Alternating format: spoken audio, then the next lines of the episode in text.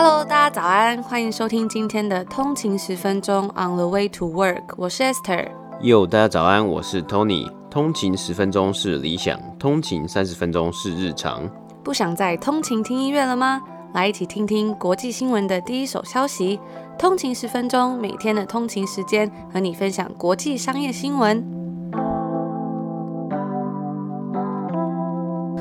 早安，欢迎回来通勤十分钟。今天是一月二十五号，星期一，又到了一个礼拜的第一天啦。大家早安。那一月也要进入最后一个礼拜了。之前有听到很多人就说，哎、嗯，开始放寒假啦，或者是开始要有种过年的气氛了。嗯、不知道大家周末过得怎么样？而且我看到网络上好像还蛮多年菜预购啊，还有一些。过年的年节的礼盒都开始就是在开卖嘛，然后大家就疯狂的在可能在抢购啊，或者在预购。我就有看到一个东西，我很想吃，就是以前过年的时候都会吃乌鱼子。我以为你要说佛跳墙，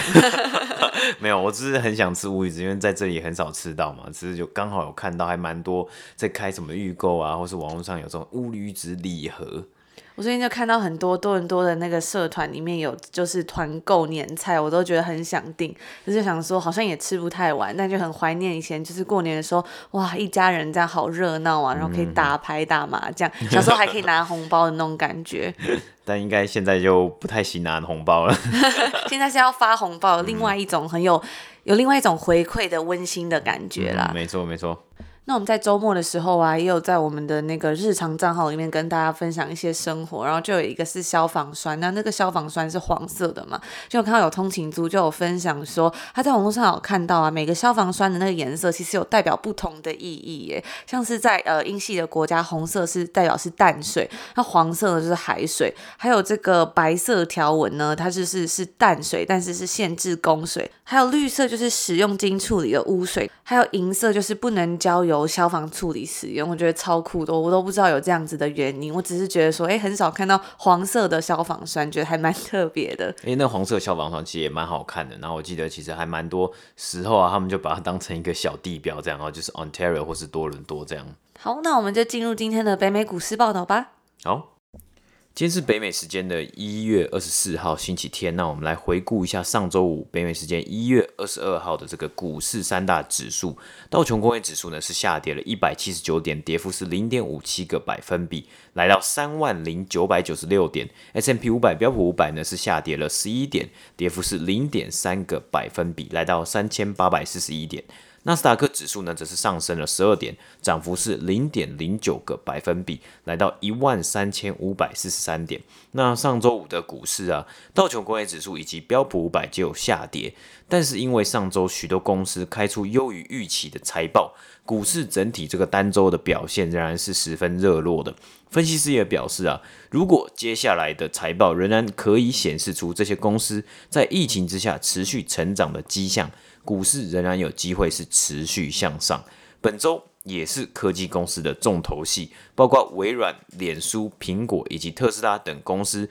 皆会来公布最新一季的财报。那上周一是马丁路德金的纪念日，美股休市，因此在上周四个交易日之中啊。道琼工业指数还是缴出了单周上涨零点六个百分比的表现，标普五百指数呢，上周更是上涨了一点九个百分比，而上周上涨最凶猛的就是纳斯达克指数了，也狂涨了四点二个百分比。个股方面，IBM 在公布财报之后啊，因为二零二零年每一季皆有营收下滑的情况，二零二零年营收较前一年下滑了四点六个百分比，股价下跌九点九 percent，来到一百一十八块。那近年来啊，股市是持续的攀升，但是 IBM 的股价呢有持续走低的情况，股票代号 IBM，而该公司的管理层啊也表示，今年会致力于营收成长的方面。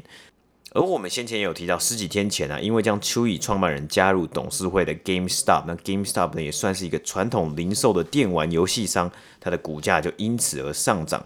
那股价上涨之后呢，它就吸引到了做空机构来出来做空 GameStop 这一支股票，结果上周五反倒被散户大军反将了一军啊，股价上涨了五十一个百分比，来到六十五块美金啊，GameStop 的股价本月已经上涨将近两百四十五 percent 了。那我也有看到外媒戏称就是 GameStop won't stop。但 GameStop 仍然要拿出相对应的好成绩来证明这样的市场价值。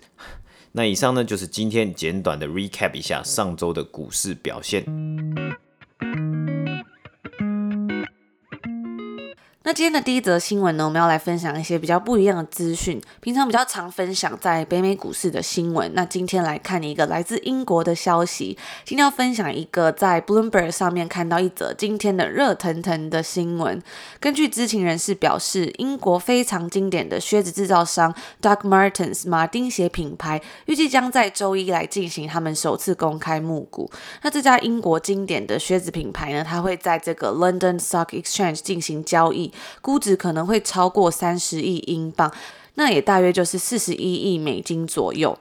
知情人士也透露啊，该公司由 Permira Holdings 拥有。对于投资人来说，这也是一个极具信心的讯号。Permira Holdings 在二零一四年的时候，以三点八亿欧元的价格收购了这家鞋子制造商，提高了该品牌的全球影响力，也开设了许多新的商店，然后扩展了该品牌他们在网店上面的销售。那近期不断增温的股市啊，对这些公司来说，也让 IPO 变成一个非常具有吸引力的退场选择。其期待已久的这个英国脱欧协议，再加上疫苗的推出呢，也有助于为今年的经济增长注入一股乐观的情绪，使得投资人最近也是大量涌入英国股市。那其实也不止英国，我们有看到各国的股市也都是非常的热。Doc Martens 这家公司呢，每年在六十多个国家以及地区销售一千一百万双鞋。在上周一的一份文件中指出啊，首次公开募股将需要包括私募股权公司，我们刚刚提到这个 Permira 在内的现有股东出售至少二十五 percent 的股份。那他这一次是不会发行新股。根据该文献啊，里面也显示说，虽然因为疫情的关系，他们大部分的实体店面都已经关闭了好几个月，但是截至九月三十日，就是二零二零年的九月三十日的六个月收入，与二零一九年的同期相比啊，它是增长了十八个百分比，达到三点一八亿英镑。那在此期间啊，该公司售出了五百五十万双鞋，比起去年同期是增加了七十万双。在它的网店部分，收入更是翻了一倍。那除了 Doc Martens 之外，包括外送平台 Deliveroo、McLaren Group、麦拉伦集团、Jaguar Land Rover 以及 Craft Beer 的制造商 BrewDog，他们都是今年有望在伦敦进行 IPO 的公司。根据 Refinitive 的数据显示，FTSE 负十一百指数代号是 UKX，在二零二零年下跌了十四点三个百分比，而在二零二一年目前为止是上涨了大约五点五个百分比。而对比标普五百指数，标普百指数在今年截止目前是大约上涨了一点八个百分比，去年呢共上涨了十六点三个百分比。补充一下，这个富时一百指数啊，它的全称是伦敦股市金融时报一百种股票平均价格指数，它也称作伦敦金融时报一百指数。那它是创立于一九八四年一月三号，由富时集团根据伦敦证券交易所上市的最大的一百家公司表现而制作的股价指数。那该指数呢，也是英国经济的晴雨表，也是欧洲最重要的股票指数之一。那最后啊，说到这个马丁鞋，相信其实很多人应该都非常的不陌生。它感觉就像 Converse 的帆布鞋一样，每经过一段时间就会翻红一次。那这个英国品牌，它是于一九六零年推出它的标志性这一双八孔一四六零马丁靴。根据该公司的网站呢、它最一开始其实是给邮差还有工厂的工人穿的，而后来呢，意外被拥护英国工人阶级风格而且喜爱运动的年轻人所青睐。而马丁鞋它是由一位二战时的德国医生所设计，他以他的弹跳鞋垫的鞋底为著称。在一九四五年的时候呢，这位医生在他休假滑雪的时候伤到了他的脚踝。他发现说，他原本穿的那一双标准配备的军靴，让他受伤的脚走起来非常的不舒服。所以他在他休养的期间呢，他就用柔软的皮革再加上气垫做改良。战争结束之后，他就遇到了一个他大学的同学是医生朋友，他就非常喜欢这个设计。于是呢，他们就决定。要来一起创业，那因为现在我们想到马丁，可能都是很英式流行的感觉嘛。但非常有趣的是啊，没想到这个鞋款呢、它的舒适还有牢固的鞋底，就让家庭主妇们非常印象深刻。光是四十岁以上的妇女呢，就包办了 Doc Martens 在他们一开始创立的十年之间的八成的业绩。那在一九六零年代啊，它也是受到了各种青年文化的欢迎。在一九八零年代末期是处于高峰发展阶段，可是到了一九九零年代中期，它的销售量就下降了。二零零四年开始呢，Doc Martens 开始以古着为生产线，让近年呢、这个马丁靴又再度翻红了。最后来分享一个关于这个马丁鞋的小故事。我记得之前我在交换的时候，在西班牙交换的时候，就有顺便去英国旅游。那当时就心心念念说，哇，我一定要来买一双马丁鞋。我还在网络上找到攻略，说你到底要去哪里买比较便宜。然后那时候我就看到有一篇文章，就写说要去 Brickland Market 买最便宜。结果我到那家店之后呢，我发现。竟然整间店都是台湾人，然后老板还说：“我知道你们台湾的总统是一位女生。”然后一直试图用中文跟我们聊天这样。后来我在伦敦，然后有跟别的朋友见面，然后他就说：“他也有去那间鞋店买。”我觉得真的也算是一个还蛮有趣的回忆啦。那以上呢，就是我们今天要跟大家分享享第一个关于这个英国股市以及这个马丁靴的新闻。今天的第二则新闻呢，我们就来讲讲，在二零二零年疫情之下，美国房市却表现得非常火热，总共房屋成交数啊是来到了自二零零六年以来的新高。而根据美国 National Association Realtor 公布十二月的数据，二手屋的成交数在十二月较前一个月成长零点七个百分比，销售也较二零一九年十二月成长二十二个百分比。那虽然疫情来袭时啊，三四月有一度下跌，但是接下来因为对于郊区更大的房子作为在家工作以及上学用途的需求越来越高，也带起房市的热络，价格也是一路上升。因为需求上升，但是供给相对来说没有增加太多，导致房价的中位数在去年十二月来到三十万九千八百块美金。比二零一九年的十二月还要高出了十二点九个百分比，也是史上十二月份最高的房价中位数。那这个房价中位数的上升呢，它主要是源自于高端房型的销售增加，因为同时啊也有比较充分的供给。十万以下的房屋销售啊，在十二月是下降了十五个百分比，然而价格介于五十万到七十五万之间的房屋却成长了。六十五个百分比啊，但是更夸张的是在后头，价格超过百万的房屋啊，有一些应该算是豪宅等级啊，它的销售额更是成长了百分之九十四趴。也因为供给下降啊，竞争买房激烈，供给到底是少了多少呢？根据数据显示啊，在去年十二月底，房市中有一百零七万件物件在房市里面。这个数字也比二零一九年十二月整整少了二十三个百分比，因此去年十二月啊，平均只要二十一天一间房子就可以成交。根据 National Association Realtor 的经济学家指出，这其实是一个比较不寻常的一件事情啊，因为往年十二月算是假日嘛，那通常一间房子在市场上的天数只会增加不会减少，但是今年我们并不是看到这样的情况。根据 Associated Press 的报道啊，另一个导致房屋市场火热的原因就是房贷利率了。而美国长期房贷利率啊，更是下降到历史记录。上周平均三十年固定房贷利率啊，是下降至二点七七 percent。作为比较啊，去年同期这个数字是三点六 percent，而十五年平均固定房贷利率也是从二点二三 percent 下降到二点二一 percent。虽然部分经济学家预估今年的房贷利率可能会稍微增加，但是整体数字呢，应该还是会偏低啊。因为美国联准会对于这几年直到经济恢复之前不会轻易升息的保证啊，因此房市的火烫记录啊，可能会在二零二一年持续下去。那以上呢，就是今天第二则简短的新闻播报。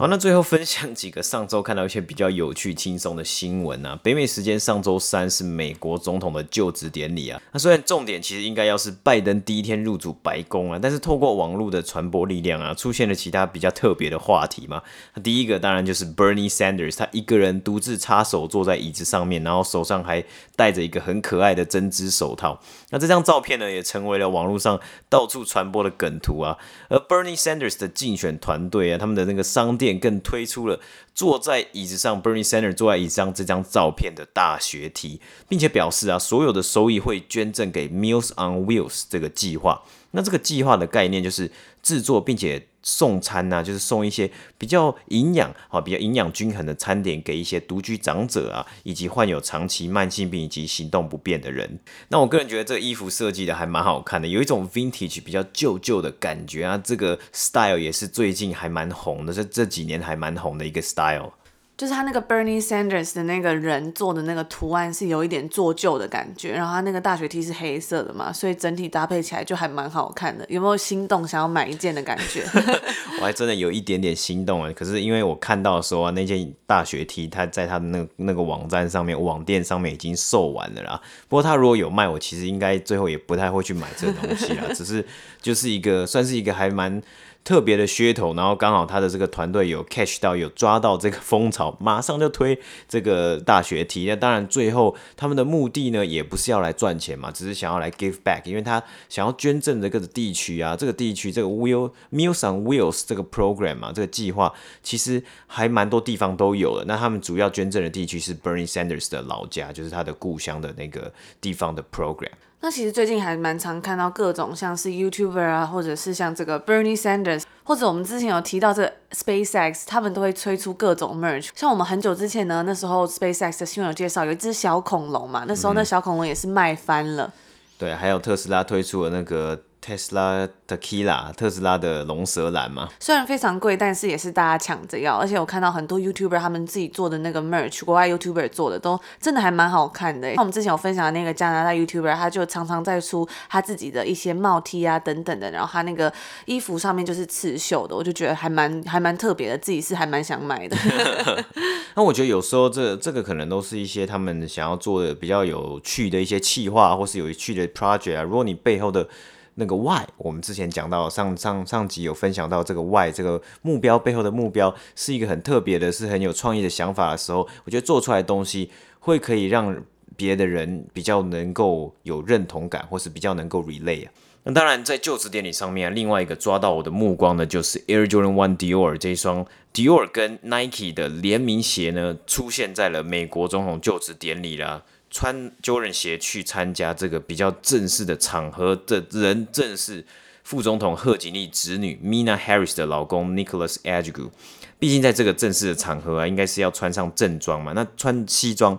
底下呢，应该是要配。皮鞋比较好一点，只不过近年来啊，因为这个球鞋的流行嘛，所以很多人去尝试不同的混搭的风格，去试试看有什么样的球鞋是最配西装的。那我记得前几年最常拿出来讨论的鞋款呢、应该算是 Air Jordan 十一这个十一代的 Concord 这双鞋子，因为它那个鞋子的颜色啊，就是白色跟黑色的。那有的人觉得它这样子来配西装是蛮帅气的，或是蛮搭的。那之前呢，其实也有看到的歌手 Frank Ocean 呢，他是穿着 Vans 棋盘格这双鞋子，然后搭配着西装去白宫。那这一次呢，是这个搭配着 Nike Air Jordan Dior，我觉得真的是非常的帅气。因为这位 Nick 他的搭配呢是蛮搭的，因为那个 Nike Air Jordan Dior 啊，它的颜色呢是有一点这种浅灰色的。所以他的裤子呢，就搭了一件灰色的裤子，然后他的西装呢是一个深蓝色，或是算是一个海军蓝色的西装，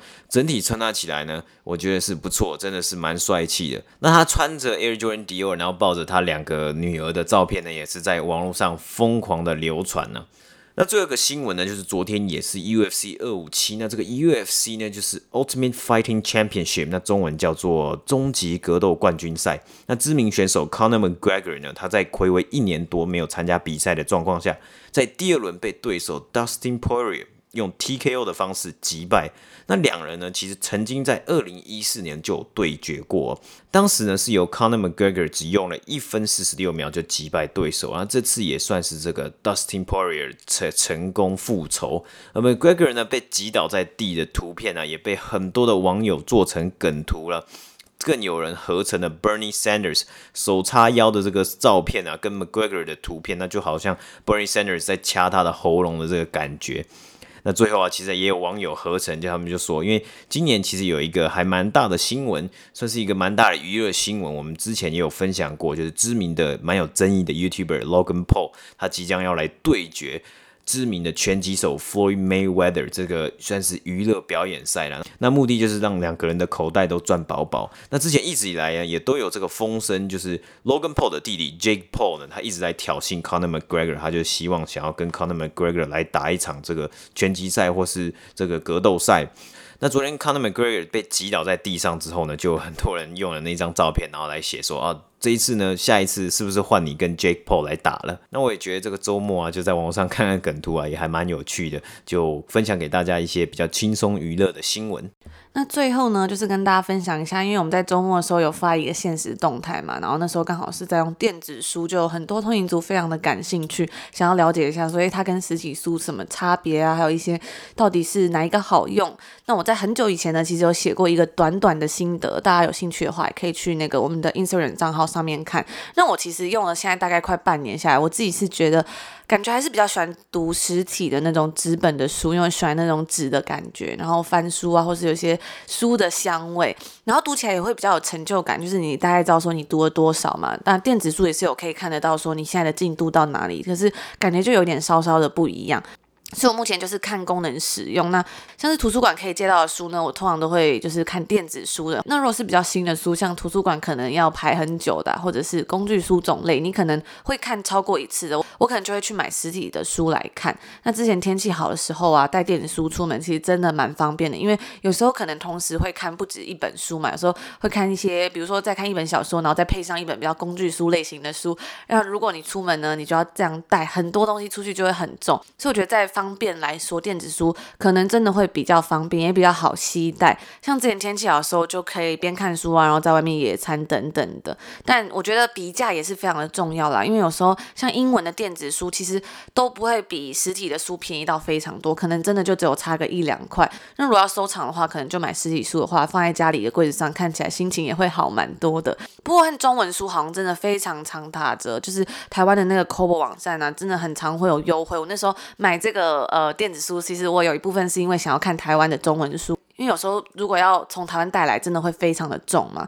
或者是常要搬家什么的。可是我后来就发现说，在这里其实 没有办法买台湾的 Kobo 网站上面的书，就是真的非常的难过。因为好像是他在这边，他就会侦测说你是在加拿大，所以你没有办法用那个优惠去买。那最近刚好也有通勤族就跟我们分享说，最近是台北国际书展，所以他好像全馆都有打折，大家有兴趣可以去看一下。我觉得感觉真的是非常的划算，我非常的羡慕。那以上就是我们今天要跟大家分享的一些消息啦，也祝福大家有一个愉快的开始，愉快的一天。我们明天见，明天见，拜拜。拜拜。